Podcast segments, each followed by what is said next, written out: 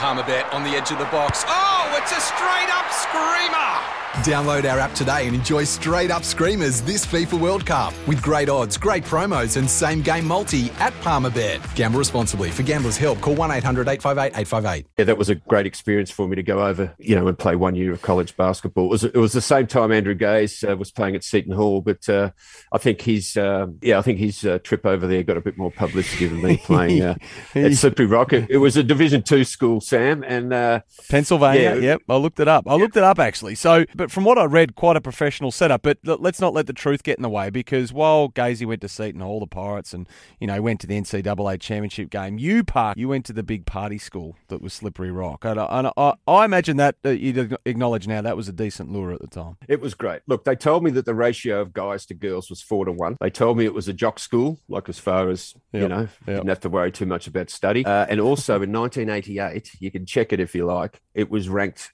number four in Playboy as the biggest party school in the nation, of, of, including all the Division One schools like Arizona State and Santa Barbara and yep. Santa Clara, all those beach style sort of universities in California.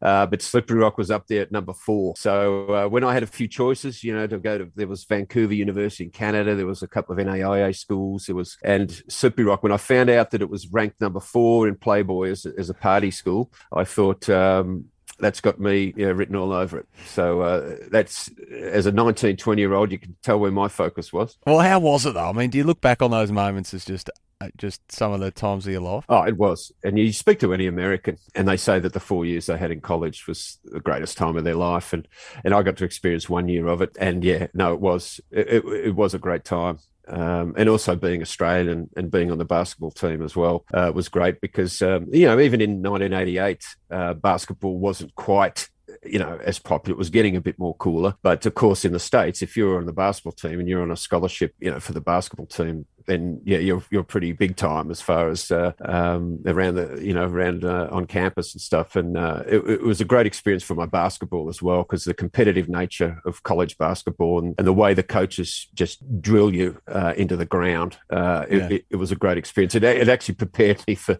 being coached by Brian Goorjian. I, I don't think I would have walked into Brian Goorjian's practices, you know, in 1992. Uh, I don't think I would have coped without that experience I had in college because he he was very similar sort of coach uh, the way he coached professionally. I mean, the world was a lot bigger back then. I mean, it's pre, you know, internet, it's pre everything. So, I mean, you would have been a fascination. You would have been a curiosity as an Australian. This guy from a a, a, a land that not many people would have known about in America in the late 80s. Yeah, well, it was right when Crocodile Dundee was popular. Oh, perfect. So, yeah, so I was called Crocodile Parky yeah, that's what they used to. So, and I played up to it a bit. I had my Akubra hat that I'd sometimes wear a bit around the place. So I had a bit of fun with that. But uh, yeah, no, they didn't know anything about Australia. Some people asked, "How did I get here?" Yeah, you know, yeah. did I get here by train? You know, by bus?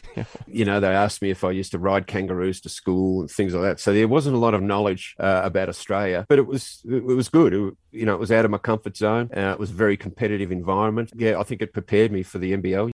Sometimes needing new tyres can catch us by surprise. That's why Tyre Power gives you the power of zip pay and zip money. You can get what you need now, get back on the road safely, and pay for it later. Terms and conditions apply. So visit tyrepower.com.au or call 13 21 91.